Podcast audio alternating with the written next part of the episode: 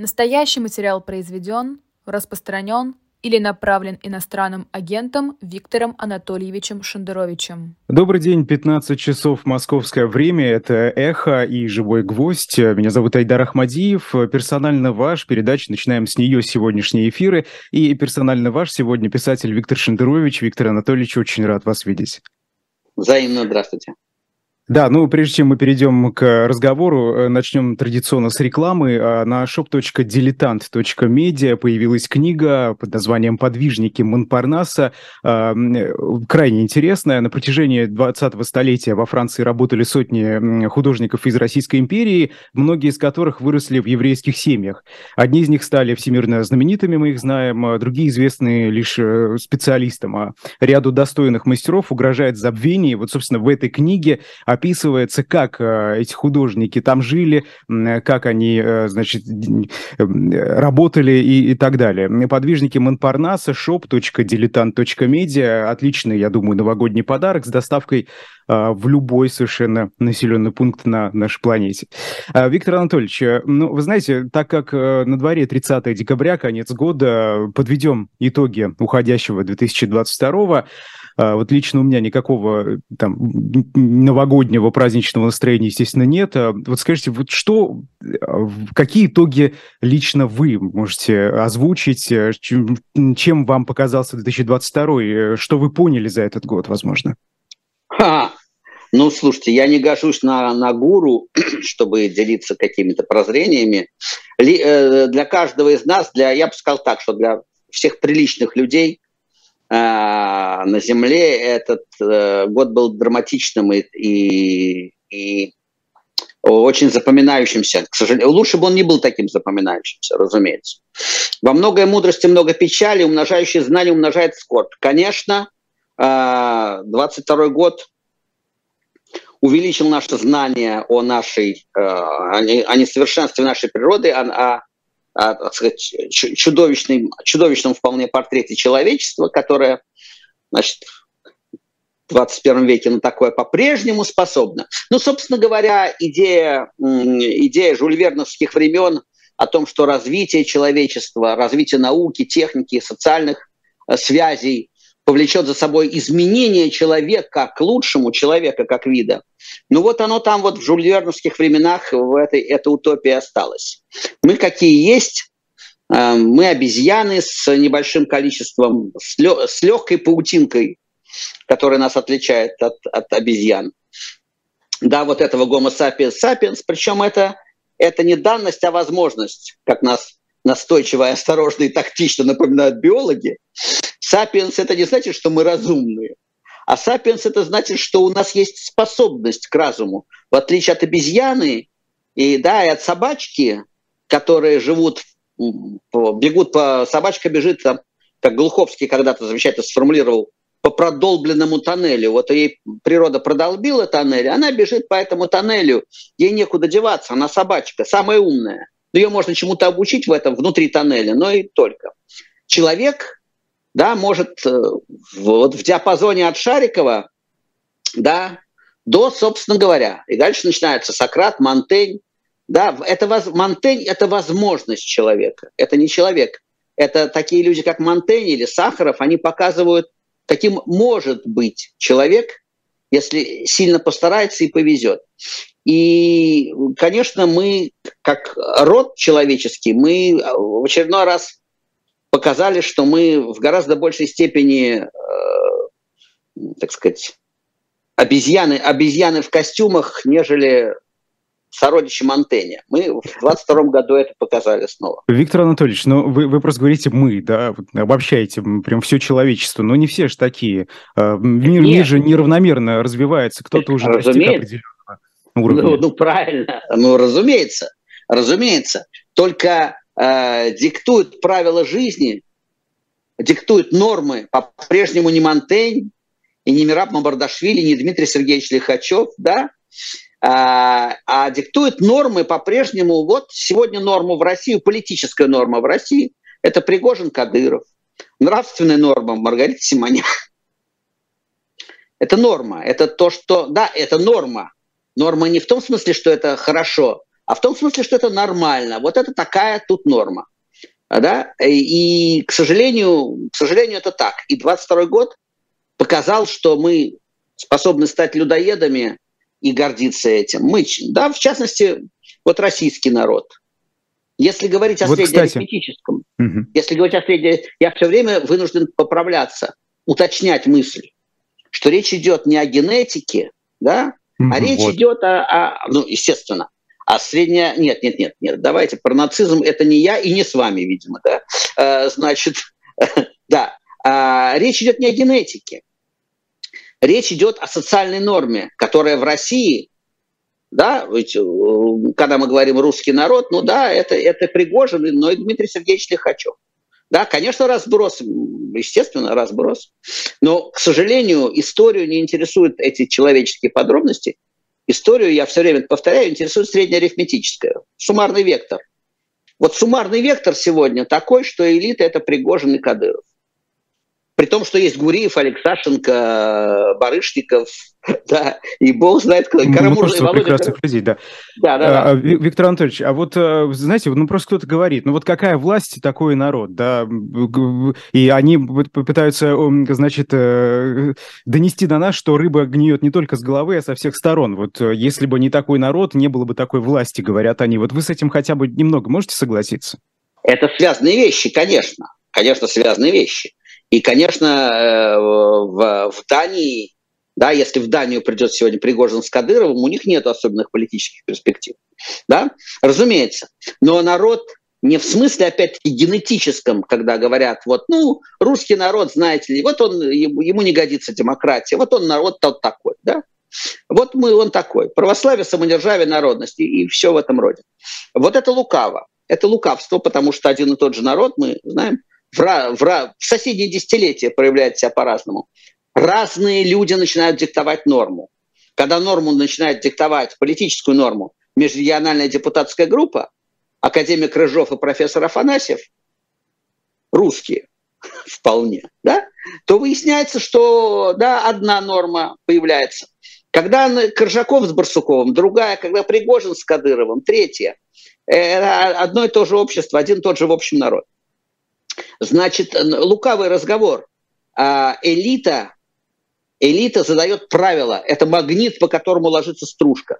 Большинство в любом народе. И это не про русский народ, а точно так же про немецкий, корейский, какой угодно народ. Да? Элита задает правила игры. Это сильнейший магнит, по которому ложится рисунок стружки. Будет магнит другой формы, стружка как миленькая ляжет по другой по, э, по другой форме, потому что э, большинство всегда внутри нормы. В этом и катастрофа человечества, и некоторая надежда. Потому что движение есть не только в сторону деградации, но в сторону э, и наверх тоже есть движение. И когда элитой становятся Рыжов и Афанасьев, то мы замечаем, как и миллионы тоже меняются, и правила поведения меняются. Поэтому лукавый разговор о том, что есть какой-то раз навсегда данный народ, и вот у него такая власть. Это, кстати говоря, их рассуждения. Вы озвучили их логику. А, это любимый разговор, вы помните, да, реплику Маргариты Симонян, что скажите спасибо, если не мы, если будут честные выборы, вас всех повесят. Это они пугают нас, что русский народ, если вот сейчас вот он, дайте ему выбрать, да, то есть кто русофоб-то? Ну, видимо, Симонян, не я. Потому что я как раз абсолютно убежден, что э, все обстоит иначе. Все обстоит иначе. И ресурсы внутри народа, разумеется, есть. Вопрос в том, как страна распоряжается этими ресурсами. Кто становится маргиналом? Вот было время, что маргиналом был Пригожин. Вот он был уголовник, который был осужден судом ленинградским и сидел в тюрьме. Вот он был маргиналом, а в это самое время элитой был вышеупомянутый профессор Афанасий. Это одно время. Это одно время. А когда про профессора Афанасьева никто слыхом не слыхивал, и в Думе ни одного приличного человека, и несколько убийц патентованных, а Пригожин э, политическая элита, ну отлично, это другая страна просто. Mm-hmm. С тем же самым народом. Поэтому это лукавый разговор. И если говорить о пожеланиях в связи с этим на будущее, то пожелание только одно, чтобы тень знать свое место, чтобы маргиналы Люди уголовной нормы, точнее говоря, стали маргиналами, а люди приличной нормы стали элитой. И тот же самый народ, те же самые миллионы, да, пойдут в другом направлении. Не сразу, потому что интоксикация 20 лет, когда заливают фашистскую, фашистскую дрянь в головы, то э, сразу, щелчком это не пройдет. Но Виктор Анатольевич, а я правильно понял, что э, народ дол- не, не должен сначала выбирать элиту, то есть сначала нужно э, какую-то элиту поставить, а народ э, пойдет за ней. Когда вы, это я же говорил уже, это и не я, не это история про курицу. Что же поставить? Нам из Марса пришлют, из галактики какой-то пришлют хорошую элиту. Да нет же. Элита 90-х годов, 8, конца 80-х, начала 90-х, межрегиональная депутатская группа, да, вот эти люди, 100 приличных депутатов Государственной Думы, немыслимая, немыслимая вещь. 100 интеллигентных депутатов Государственной Думы. Это, это же э, как старики помнят то, что называется, да? Вот. Они же, они же отсюда же, их же не с Марса забросили. Просто такие люди, как я уже, ну, как раз я его вспоминаю, так его и буду. Такие люди, как профессор Афанасьев или академик Крыжов, просто они в советские времена а, тоже в политическом смысле маргиналы. Ну, они, они профессора и академики, но в своих э, институтах. Они не могут э, определять э, политику. Политику определяет Андропов и Суслов. Да? Но когда политику начинают определять да, Горбачев и, и Яковлев, то выясняется, что есть запас э, образованных, интеллигентных людей, есть энергия, да, есть, э, меняется страна в течение иногда месяца меняется неузнаваемо, двух-трех. За несколько лет совершенно неузнаваемо изменилась страна. Это те же самые люди. Это к разговору о народе, что это э, без метафизики надо к этому подходить. Не то, что есть какой-то народ, да, вот уже раз навсегда mm-hmm. данный народ. Нет, это 140 миллионов, в которых внутри есть и Пригожин, уголовник, и Юрий Алексеевич Рыжов. Вот и все. Надо только Виктор понять, Анатольевич, по чьим правилам мы живем.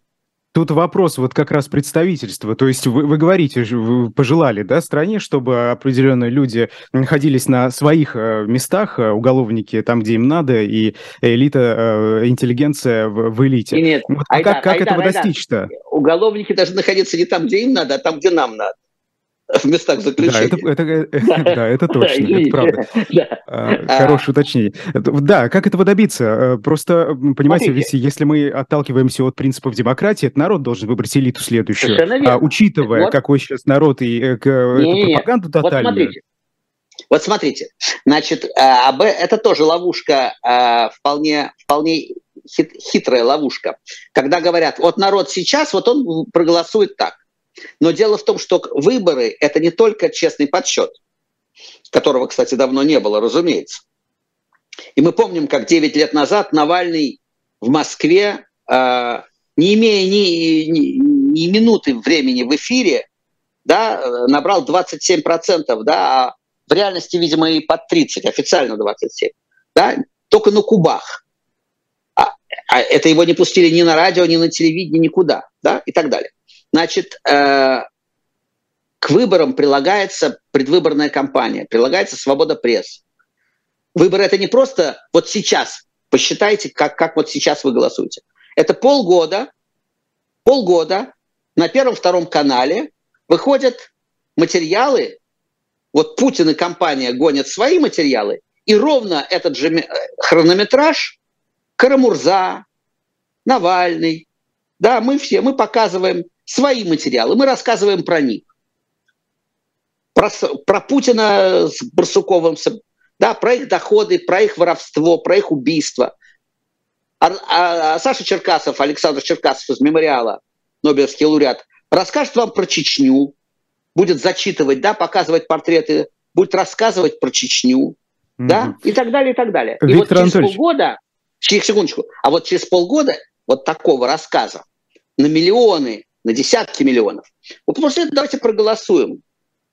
Так ведь в том-то и дело, что э, это процесс. Это процесс. И был, если вы помните, ну вы, может, не очень помните, был советский народ, строитель коммунизма, и нерушимый брок коммунистов и беспартийных. Но как только стало возможным разговаривать, как только стало возможным публиковать, с 84 по 89 год за пять лет. Те же самые люди, но это был совершенно другой народ. Я могу сказать про, про своего собственного отца, у которого в 84 году еще стоял портрет Ленина на книжных полках. Да? А в 89-м не стоял. Вот и все. Угу. Кстати, вот про свободные СМИ. Вы знаете, я пересматривал недавно э, экстренный выпуск о захвате НТВ. Это 3 апреля 2001 года. И вы там присутствовали в студии. И я расшифровал э, небольшой фрагмент вашего выступления. Если вы позволите, я зачитаю. Я ловлю себя на том, что, как это в старой миниатюре Жванецкого замечательно, диспут-диспут, но диспута не получается. Настолько все очевидно. Как говорил Ежелец, некрасиво подозревать, когда вполне уверен. Мы знаем, зачем они пришли, что они будут делать, как и в какой последовательности. Тоже мне бином Ньютона, как говорил Коровьев. А как пинали Борис Николаевич Ельцина, был за что. Вот уж кто держал удар. При всем том, что мы о нем говорили, и, наверное, справедливо, он был исторической фигурой. А все хорошее, что он сделал, сделал сам и все плохое он сделал сам. Он был сам. А, в нем не было комплекса неполноценности, поэтому позволял это. В нем а, была некоторая крупность. Сегодня я вижу только огромный комплекс неполноценности. 2001 год. Как говорится, предупреждали, да, много лет назад. Поменялось ваше мнение? Ну вот сегодня этот комплекс ну, неполноценности, ну, вы видите? Ну, просто, просто, просто Просто он, он его продолжает лечить, огромный комплекс неполноценности. Ведь мессианство и комплекс мания величия и комплекс неполноценности – это вещи очень связаны. А, а, конечно, человек, который с, прозвищем Моль, да, человек, который вообще э, нигде никогда ни, ни в каком деле не добился никаких успехов, в своей профессии он не добился никаких успехов, да, он был финал, финал его карьеры профессиональной, да, первый отдел в Ленинградском университете, да, чтобы профессора, чтобы профессура и студенты стучали друг на друга. Вот вся его работа. Вся его работа. Он никакой не разведчик, он ничего. Он, он позор этой профессии. Он не генерал Кандауров, да, и не, не Рихард Зорги. И когда такой человек в 50 лет вдруг становится, вдруг внезапно, его просто вот так какая-то, как ему кажется, рука Господа, на самом деле это был Березовский, конечно, с Абрамовичем, но, как кажется, рука Господа и Кудрин, его вы, вытаскивают наверх, и вдруг он становится президентом огромной страны, и вдруг те, кто его не замечали, стоят в плеча у, значит, у плеча в поклоне, это, конечно, меняет психику очень серьезно. И, конечно, я наблюдал, я же наблюдал живьем, как он разговаривал с нами в январе 2001 года, и как перед этим он позвал поговорить Светлану Сорокину. Специально. Вот это вот сеанс, это Анжела абсолютно. Это шекспировский сюжет. Вот ему нужно было этого унижения. Светлана Сорокина, которая за несколько лет до этого, ну как, вот был какая-то бледная тень за плечом Собчака. Сорокина, которая общалась с Собчаком, а за спиной Собчака стоял какой-то Володя. Никому даром не нужный, неизвестный, на которого она даже не, не наводила глаза на резкость особенно. Ну, какой-то Володя там есть. С каким наслаждением а, Путин предоставил Сорокиной возможность попросить да, э, за НТВ, да, попросить, попросить, поваляться в ногах, да, тогда попросить. Какое, какое наслаждение. Послушайте, конечно, комплекс неполноценности начинал, ну, ясно что. Но дальше это очень сильно выросло. И вот это мессианство сегодняшнее, это, конечно, это он все лечит. Это он все лечит, да, свой, э, свое человеческую, в общем, собственно говоря, человеческое ничтожество, потому что юридическую оценку э, Путина в докладе Салье, да, вор, сросшийся там, классический, вот лихие 90-е, это Путин и есть. Когда мы говорим лихие 90-е, вот это он и есть. Чиновник, который сросся с преступностью. Вот Барсуков Кумарин, вот э, Владимир Путин. Да? Ночные, вот крышевание казино, вот дыра в Балтийском пароходе, в государственной границе размеров с Балтийское пароходство. Да, вот это все. Ночной Петербург, вот это все, бандитский Петербург. Угу.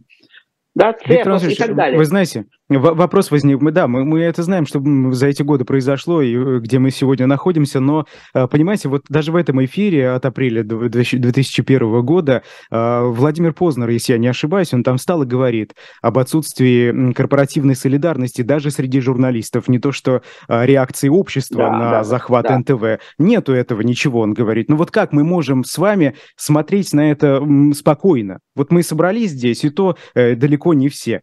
Скажите, что, что не так-то? Почему нет никакой реакции? Даже тогда, в 2001 году, когда, казалось бы, страна была свободнее, э, был НТВ. Ну, послушайте, была реакция. Да, смотрите, была реакция. Реакция, э, тут ведь э, стакан полупустой или полуполный. 30 тысяч человек вышло в Москве в защиту, на митинг в защиту НТВ.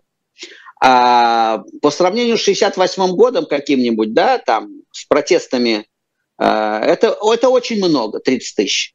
По сравнению с Прагой, где по аналогичному поводу в двухмиллионной Праге вышел миллион, когда там в это же самое время, как у нас с НТВ, премьер-министр пытался уничтожить независимую телекомпанию, которая про него рассказывала неприятные вещи. Вышел миллион прожан. С премьер-министром стало плохо, а с компанией хорошо. Потому что этот механизм работает. Да, большие батальоны решают, как говорил Наполеон. Все решают большие батальоны. Они не обязательно должны быть вооружены. Когда выходит миллион в Праге, это приговор политику, против которого они выходят. А возможности захватить просто всех, заколошматить и запытать, как у Лукашенко, у премьер-министра Чехии почему-то нет. И вот здесь мы подходим к главному. Почему нет? История про курицу и яйцо. Традиции. Традиции корпоративной солидарности, цеховых традиций. Слушайте, Европа росла как на цеховых, на цехах, да? Ночной дозор э, Рембранта, да, это цеховой портрет, цеха, да? Независимые города, да, вольные города, вольная администрация, представление о цеховом достоинстве, города и так далее. Это все традиции. У нас этих традиций не было, или они были, но в районе Новгородского веча, да? Они давно потоплены в крови. За столько лет тогда они, они не сложились никак? Ну, с, с 86 -го года. Э, свобода. Вы что, за эти годы не, не, нельзя было эту корпоративную мы, солидарность мы видели, организовать? Нельзя, ну, ну организовать-то можно, но мы увидели цену этой. Мы увидели, как люди не осознают важности цеховой солидарности. Мы потом увидели это на олигархическом примере. Как, как все радовались вокруг падению НТВ, потому что НТВ была лучшей телекомпанией, с отрывом лучшей телекомпании, и брала все ТЭФИ, и как всякий успешный, да, как, как всякий успешный человек или организация вызывала звериную зависть. И как все радовались падению Гусинского. И как все потом радовались падению Ходорковского. Потому что им казалось, что они займут его место, но они заняли не его место. Ну, кто-то, как Сечин, просто своровал и переваривает, да, проглотил и переваривает. Но э, весь цех олигархический, который не встал за Ходорковского, превратился немедленно в вассалов, немедленно легли к сапогу. Да? И так далее, и так далее. И то же самое произошло с очень многими цехами на наших глазах. На наших глазах. В каждом из цехов были достойные люди, замечательно. Да, и был Дмитрий Борисович Зимин, и Каха Бендукидзе, и Михаил Ходорковский сам. И в адвокатском цехе было много, осталось много достойных людей, и в журналистском осталось. Но цех как, как политическое понятие, цех, который влияет на, на, э, на жизнь. Этого нет, конечно, никакой цеховой солидарности у нас нет. ТЭФИ была попыткой цеховой солидарности, и первое время там, я свидетельствую, что там, конечно, был элемент гамбургского счета и заботы именно цеховой, Потом все это распалось очень быстро на корпоративные интересы, голосование за своих, и пришло к тому уже состоянию, про которое даже стыдно упоминать сегодня.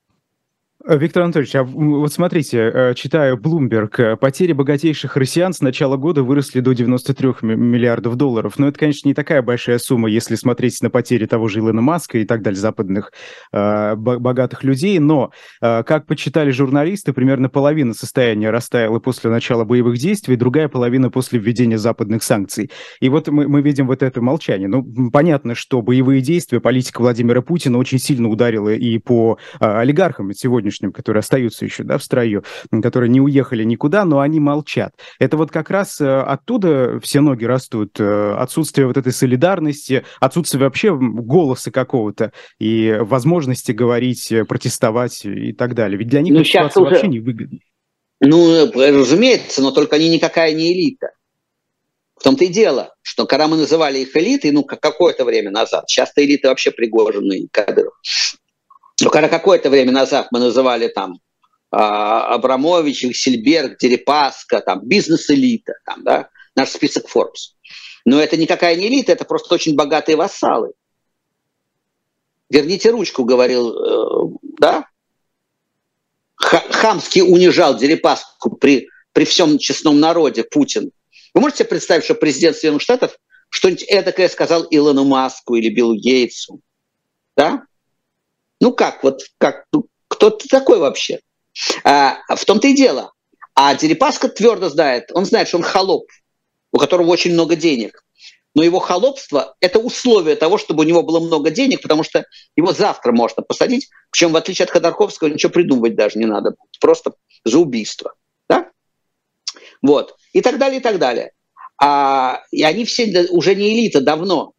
А что будет Фридман Савином? Они что? Они, они теперь только будут пытаться сохранить остатки своего состояния на Западе. Вот и все. Они не элита. Они выброшены вон вассалы. Элита – это новое боярство, это дети Патрушева и Бортникова. Это уже элита. А этой элите поздно пить боржоми, она не заинтересована ни в каких переменах. Поэтому все, видимо, потенциала дойдет. никакого нет у них стать этой элитой. Ну, хотя бы попробовать как-то. У кого? А, у олигархов, у богатых людей, о которых нет, вы говорите, что они нет, больше ну, далеко послушай, не элиты. Им сейчас выжить бы. Им бы сейчас выжить. Им бы сейчас выжить. Сейчас уже не про это разговор. В том-то и дело, что Путин цинично и очень умело обыграл, э, ну не будем говорить о Дерипаске, о ворах, он обыграл тех Э, э, экономических либералов, тех, кто предполагал, что можно пожертвовать правами человека, вообще правами ради будущего, что экономика вытащит, что экономика вытащит Россию в какой-то новой экономической связи, да, э, вытащит. Ну, там, условный Чубайс, да, и безусловный.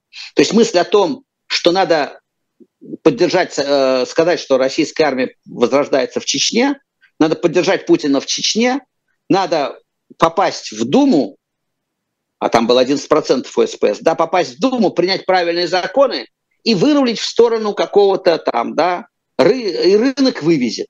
И рынок вывезет. И вот мы видим, где рынок сегодня, где Чубайс и где Путин.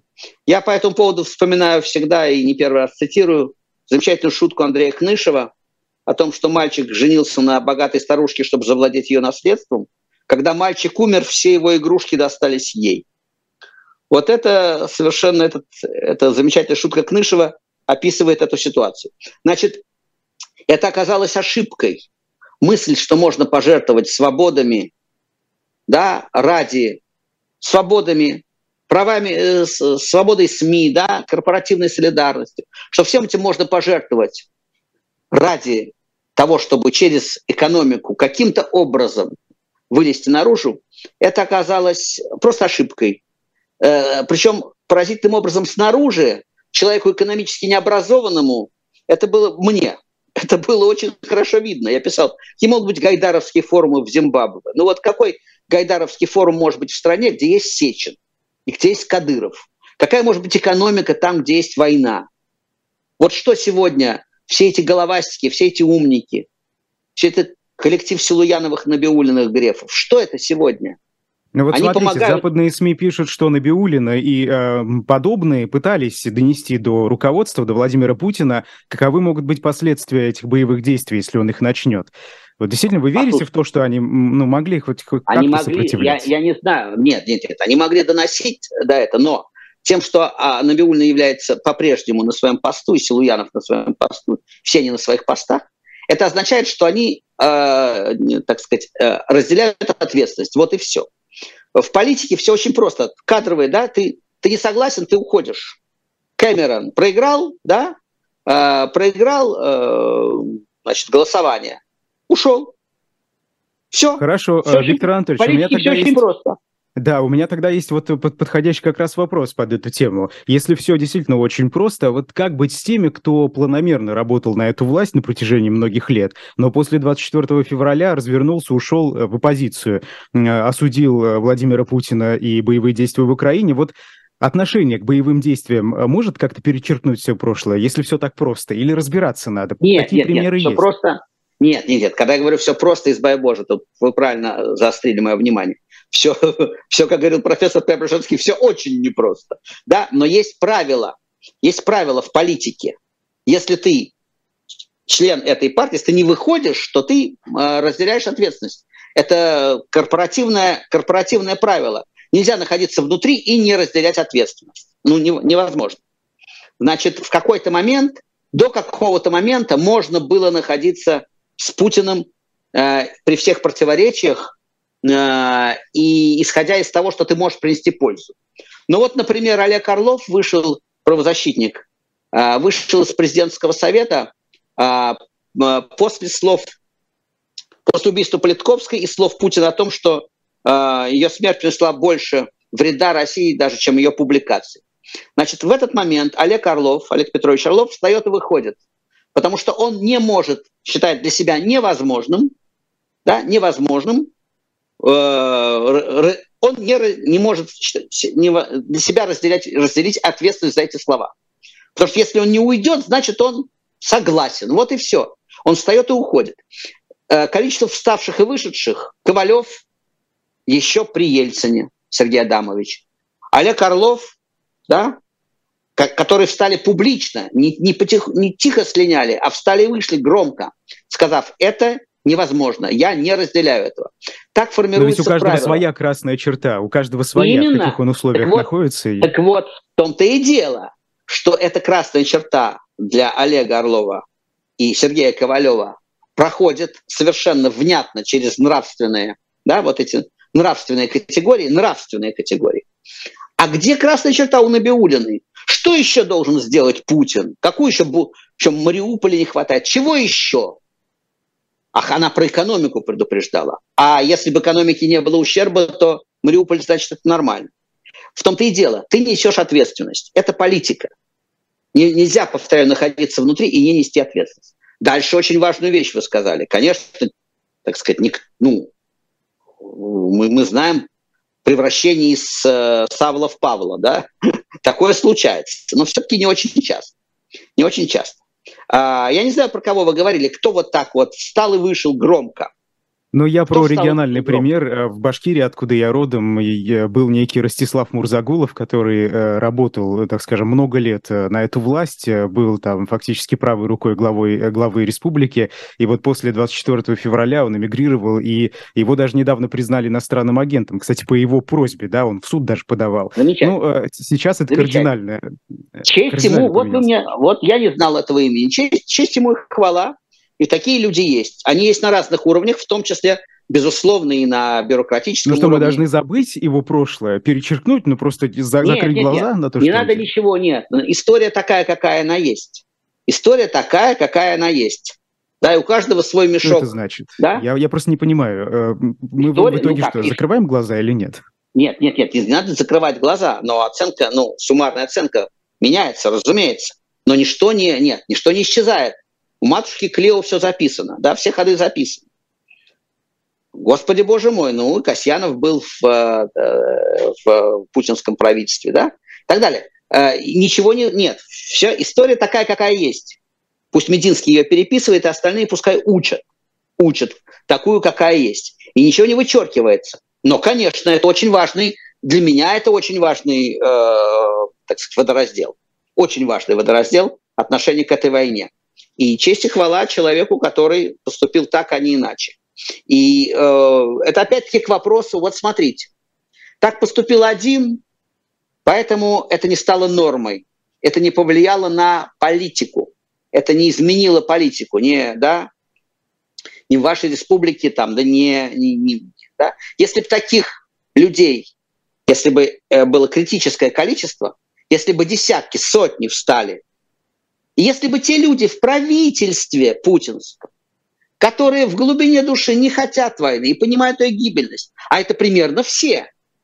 Это примерно все. Но вы помните Совет Безопасности? Вы помните? Это парализованное стадо. Да? Э, вы, Кто вы знаете, них? с одной стороны, это выглядело более чем странно, но с другой стороны, мы не знаем, что у них в голове. Так поэтому мы... утверждать, что все, это, конечно, нет, нет, кажется... нет, не вижу, чтобы все, но я говорю, примерно все, да? Но, по крайней мере, за пределами Бортникова-Патрушева, который, Нарышкина, даже Нарышкин что-то там пытался мычать, да, и так далее. То есть пример, ну, огромное большинство понимало, что это катастрофа. Но нормы уже были такие, что невозможно открыть рот против Путина. Некому сказать, ты спятил, старый дурак, как в пьесе Шварца «Голый король». Некому это сказать, ты спятил. Все люди, которые могли сказать, что он спятил, близко уже к нему не подойдут, а один, который выразился определеннее, Борис Немцов, да, он за эти слова поплатился жизнью. И теперь некому даже, даже промычать толком некому. А, так вот, если бы количество вставших и вышедших стало бы критичным, для э, администрации, это могло бы активизировать какие-то политические процессы. Но мы видим, что к этому времени уже это был пролежень. Там уже никаких живых тканей не осталось. Это пролежень. От пролежни ждать кровообращения не стоит. Это пролежень. Пролежень, который организовывался 15-20 лет. Угу. Вот, кстати, еще очень важный вопрос, э, который касается как раз ответственности. А, дело в том, что суд э, на днях приговорил бывшего сенатора Рауфа Рашукова к пожизненному сроку по обвинению в организации двух убийств. И а, адвокат Анна Ставицкая, которая его его отца защищала, а, сообщила о нарушениях, например, о давлении на присяжных и так далее. И вот она говорит, что надо защищать э, не только там правильных людей, да, надо защищать всех все перед законом равны, и все заслуживают правосудия справедливого. Именно. И именно. вы знаете, э, да, и некоторые, некоторые ей возразили, и известные журналисты в том числе возразили. И вот что они, например, говорят, никаких прав человека для врагов прав человека. Мне ну, кажется, вот это... что мы, мы просто по кругу так, так, с, таким, с такой позицией вот. будем бегать. Я, мне кажется, почти в каждой программе я цитирую притчу династии Минь, времен династии Минь, про людей и обезьян, запертых в одной клетке, я, кажется, уже ее рассказывал, потому что ключ всегда в руке у обезьяны, и поэтому нельзя открыть клетку. И человек может обманом выманить ключ, но в этот момент он становится обезьяной и тоже не может, и, сно, и не может открыть эту клетку. А, вот то, что вы описали, это как раз эта клетка. Как только вот Анна человек, вот она не превратилась в обезьяну. А те, как только человек говорит, что для, для не наших, для, ах, он подлец, ах, он негодяй, для него не нужно правосудие, он становится обезьяной в этот момент. Чем ты тогда отличаешься от? В том-то и дело. Вот Анна Ставицкая, э, мы говорим весь, всю программу, мы возвращаемся к теме нормы. Вот она человек нормы. Норма заключается в том, что обвинение должно быть доказано. Может быть, он убийца, я не знаю. Вполне возможно. Но обвинение должно быть доказано. А если оно не доказано, то сомнение трактуется в пользу подозреваемого. Точка. И он должен выйти на свободу. Точка. Виктор Если есть давление вижу... на присяжных, то э, давление на присяжных, то э, значит э, приговор не может быть обвинительным. Я вижу э, негатива достаточно много в чате, и так тоже в, в комментариях под э, подобными записями э, люди писали, да. что ну вот как же, как же, вот эти люди, они же создали эту судебную систему, которая направо-налево эти приговоры да. выносит и людей за слова отправляет на 8,5 лет в колонию. Как да. же мы этих людей можем пощадить? Да вы что? Вот пусть Че, по стоп, их же судебной стоп. системе их и судят. Нет, Объясните, пожалуйста, нет. почему это вот не так, по вашему мнению? Почему Потому что слово делать? «пощада», потому что слово «пощада» относится к виноватому. Виноватого можно пощадить или не пощадить. А вина должна быть доказана. И мы от этих людей отличаемся тем, я надеюсь, что мы, да, надеюсь, что все-таки большинство тех, кто меня слушает, мы отличаемся тем, я думаю, надеюсь, не, не нашим отношением к э, там, Немцову и Путину, допустим, а мы все-таки отличаемся э, уважением к правам человека, допустим, да, к закону, тому, что надо менять систему. Систему надо менять, а не применение, что рубили белых, да, при, то белые пришли, порубили красных, красные пришли, порубили белых. Но это не смена правосудия, это тоже правосудие. Понимаете? Это то же самое правосудие. Значит, э, изменить можно что-то только путем Анны Ставицкой. Дальше начинаются эмоциональные, эмоциональные вещи, которые я очень хорошо понимаю. Ну, скажем, э, нельзя требовать от сегодняшнего украинца, там, да, от современников Мариуполя или переживших Мариуполь, нельзя э, от них требовать, так сказать, почтения к судебным процедурам над Путиным. Эмоционально очень понятно. Прекрасно понимаю, что я буду, что я буду испытывать сложные чувства, если когда-нибудь, ну это мечта, Владимир Владимирович окажется на скамье подсудимых, и будет очень хороший адвокат, который будет раз за разом разбивать недостаточные доказательства. Ну, в случае с Путиным доказательств достаточно будет, но, допустим, какой-то из подельников. Да? И я буду испытывать досаду. Конечно, по-человечески, да, потому что ничто человеческое не чувствует, желание мести – это человеческое чувство, конечно. Но так не работает, так не меняется система, так не строится другая система. И в том-то и дело, в том-то и дело, что осудить преступников надо за их преступления, а не потому, что они вообще плохие. За то, что они вообще плохие, ты с ними не будешь пить чай и дружить с ними. Да? Страшно их накажешь отказом от рукопожатия за то, что они плохие. А посадить можно за преступления, они должны быть доказаны. По относительному счастью, преступления этих, этой банды, там такое, да, там рухнут все столы под тяжестью этих томов. Там все, всего очень много. И если мы когда-нибудь доживем до наших аналогов да, Нюрнбергского процесса, то это будет очень любопытно. Очень любопытно, помимо всего прочего. Показательно и любопытно. И поучительно. В чате спрашивают, а что делать с теми, кто искренне, возможно, искренне поддерживает сегодня политику российских властей, но при этом сам как-то повлиять на то, что они делают, э, не повлиял, точнее, да? Вот что с ними делать? Э, как, как а ничего с ними не надо делать. Как, не надо с ними никак поступать. Это человек с его прискорбными убеждениями. Ну, пускай живет, пускай его детям будет стыдно за него. Да, э, вот и все. Чего с ним-то делать? Зачем? Нет, количество, простите, у нас э, не паханное поле, у нас э, половина Государственной Думы, то есть в Государственной Думе нет я думаю, ни одного человека, которого нельзя было посадить за какую-нибудь статью тяжелого уголовного кодекса, плюс несколько патентованных убийц в обоих, в обеих палатах парламента. Плюс э, э, как убийца, ну, просто э, человек, который развязал несколько войн во главе государства. Нет, там, там не надо ничего придумывать с этими людьми. А с теми, кто, э, кому это нравилось, ну пусть Дай бог им долгого здоровья, крепкого. Пусть они поживут, может быть, им когда-нибудь станет стыдно. Кстати, ну им можно помочь, но помочь очень жестко по немецкому образцу. По, по, по немец... Ну, как вот водили этих ну, бюргеров, ну, да? Как? Ну, да-да-да, ну как водили этих бюргеров на, на захоронение, на перезахоронение. Есть фотографии, погуглите, как стоит такой тихий немецкий бюргер, явно не эсэсовец, явно какой-то тихий человек. Стоит и держит на руках значит, выкопанные из земли остатки, останки мальчика да, еврейского, ну, перезахоронение. Их, их приглашали на перезахоранивать убитых Гитлером, убитых в концлагерях. И вот стоит человек, что-то такое себе думает в этот момент. Он при Гитлере жил, он, он голосовал за него. Вот он получил результат. На свои руки только, да? Вот, вот таким образом происходит национальное перевоспитание. В нашем случае этого не будет, к сожалению потому что нас некому победить, извините, и мы должны этот нравственный процесс каким-то образом запустить сами. И я не очень понимаю пока механизм, да, как, как, как это может быть запущен этот, э, этот процесс. Это будет гораздо сложнее, чем э, немцам, потому что немцам помогали американцы, которые заставляли их идти по этому пути. А нас заставить некому, мы должны сами как-то. А, но еще раз говорю, значит, вот пускай человек, не уча, которого не за что судить, его и не надо судить. Ему надо дать, дать возможность усовеститься. Ну, простите, я не, не, не гуру и не папа римский. Я перешел уже на эти категории. Но надо дать эту возможность, надо помочь.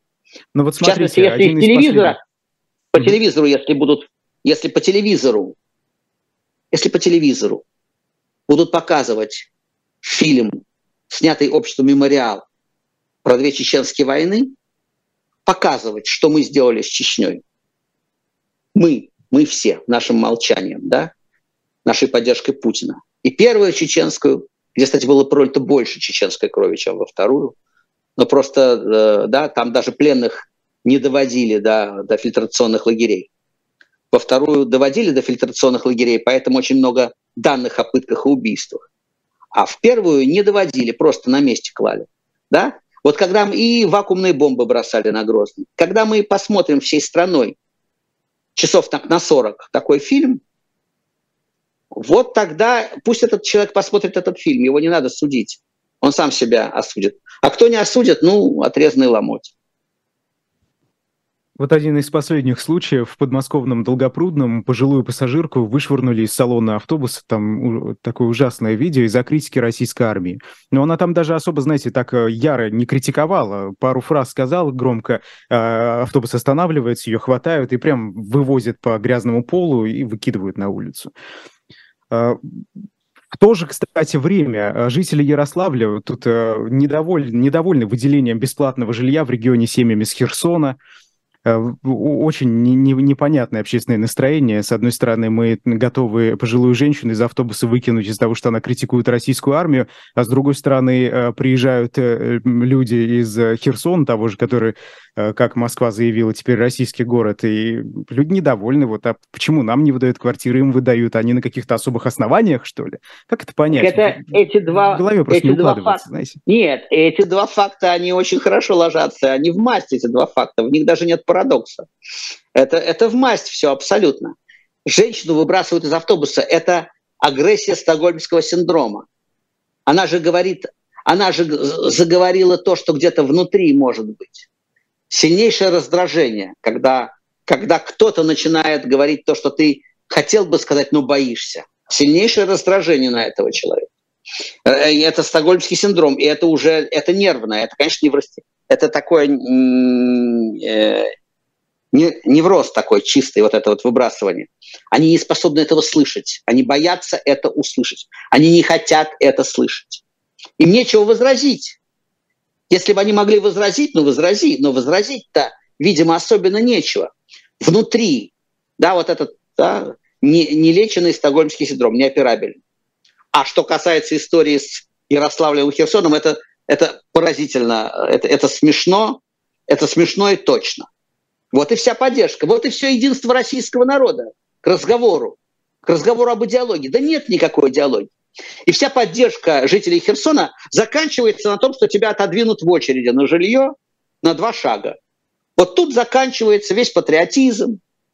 Все это заканчивается мгновенно, на хватательном рефлексе. Очень показательная вещь. Там, где есть идеология, действительно, там, где есть действительно ощущение родства,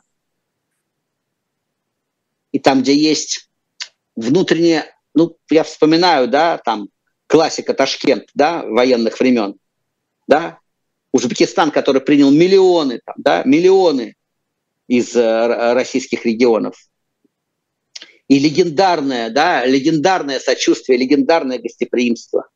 Но это было не только восточное гостеприимство, это еще было все-таки ощущение единой страны и войны справедливой, в которой мы все, да, в которой мы все должны поддерживать друг друга. Тоже были разные люди, разумеется, но, тем не менее, это было. Сегодня, ради какой идеологии я должен, мне должны дать квартиру, вдруг да, меня отодвигают в очереди.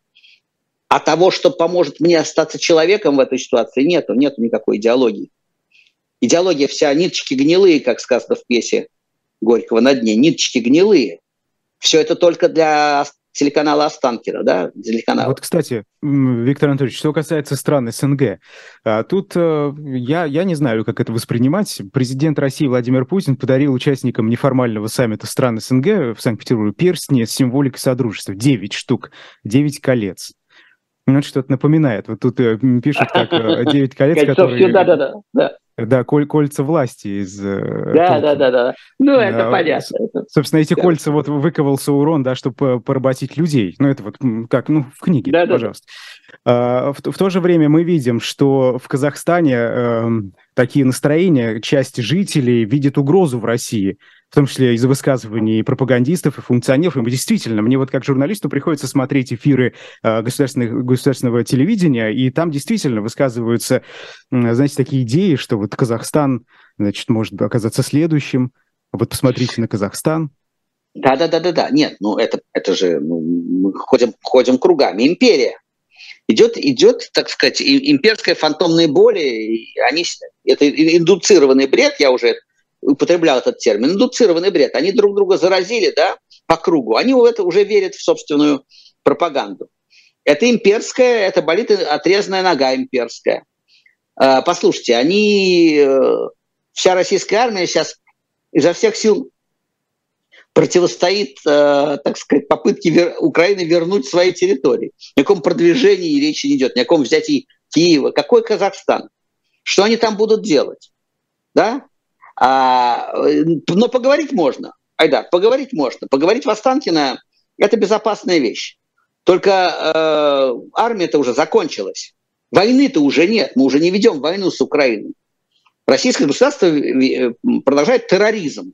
Это государство-террорист, которое просто обстреливает гражданские объекты, не дает жить, держит под, да, просто э, превращает в ад жизнь мирных людей. Войны никакой уже нет. Войну ведет Украина. Украина пытается вернуть свои территории, захваченные Россией. Россия судорожно отбивается. И занята только тем, чтобы принудить э, Украину остановиться, принудить к переговорам, принудить с помощью вот этого террора. Да? А, поэтому а, все разговоры про Казахстан Э, мечтать не вредно, галлюцинировать можно. Можно про Балтию еще помечтать, про страны Балтии. Можно еще про, про Варшавский договор еще что-нибудь помечтать. Это все повторяю, это отрезанная нога болит, это фантомная боль.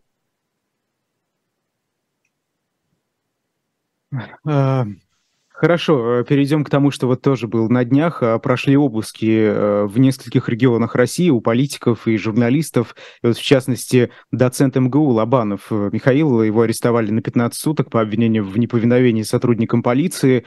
А, утром к нему, если коротко, утром к нему пришли с обыском который предположительно связан с делом против бывшего депутата Госдумы Пономарева. И вот по словам Лобанова, при обыске его избили. И вы знаете, ну, МГУ – это известный ученый. А, пока мы реакции МГУ не видели. Будет ли она, вот вопрос, да, скорее риторический.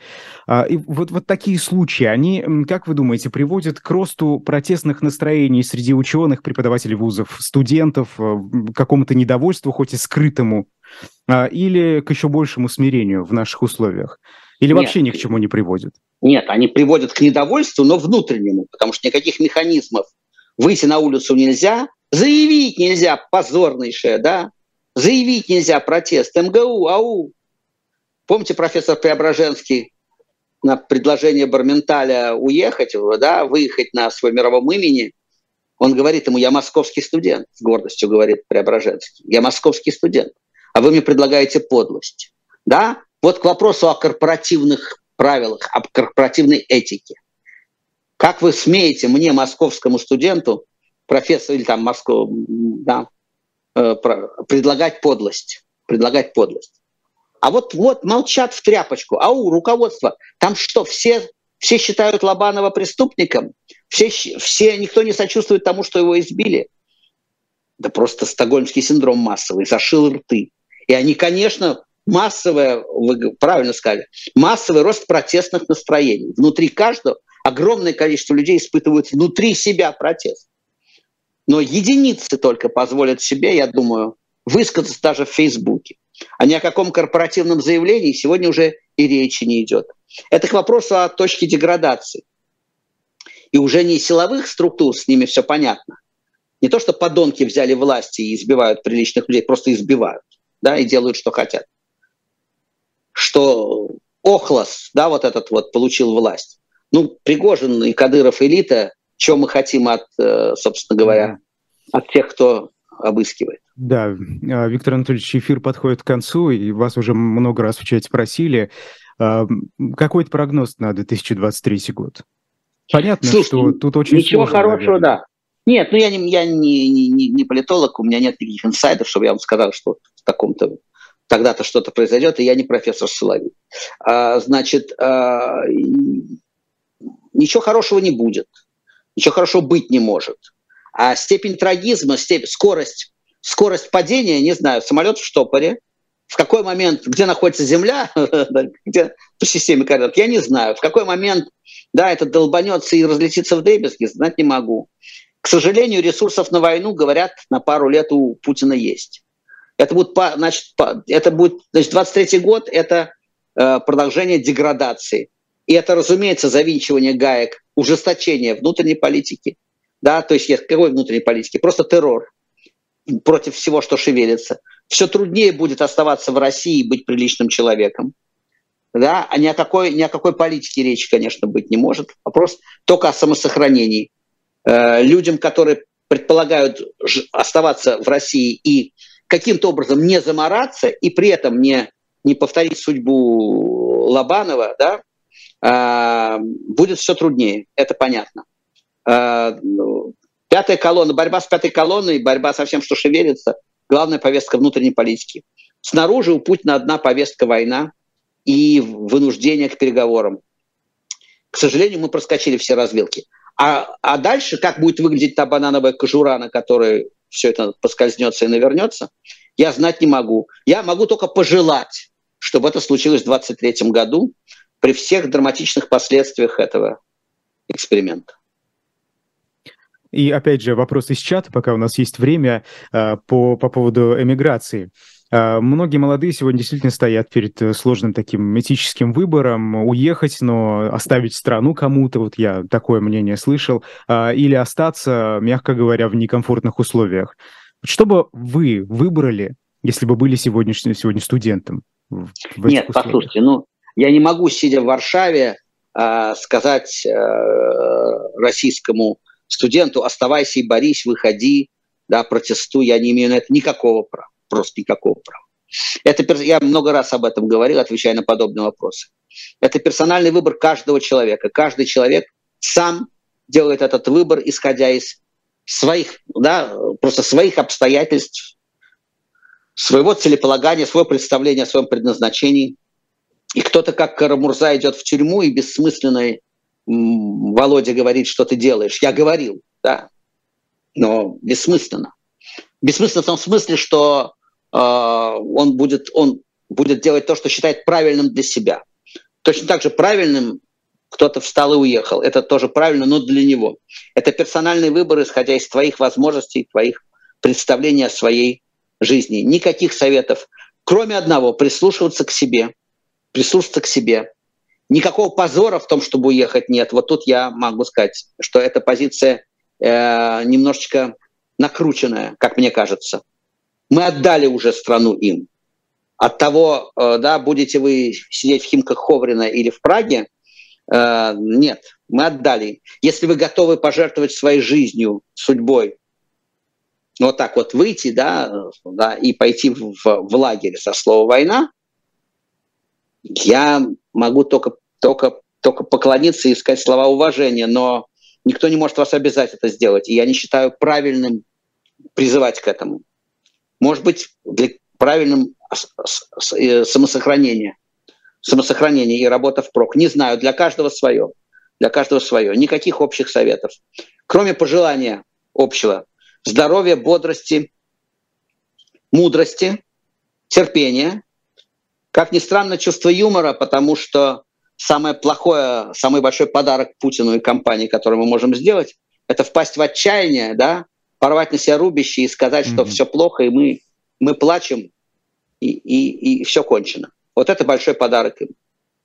Спасибо огромное. Персонально вашим э, сегодня был писатель Виктор Шендерович. Меня зовут Айдар Ахмадиев, и в эфире «Живого гвоздя» и «Эхо» продолжаются э, передачи. Э, через несколько минут слушайте «Особое мнение» с Николаем Сванидзе, ведущая Ксения Ларина. До свидания.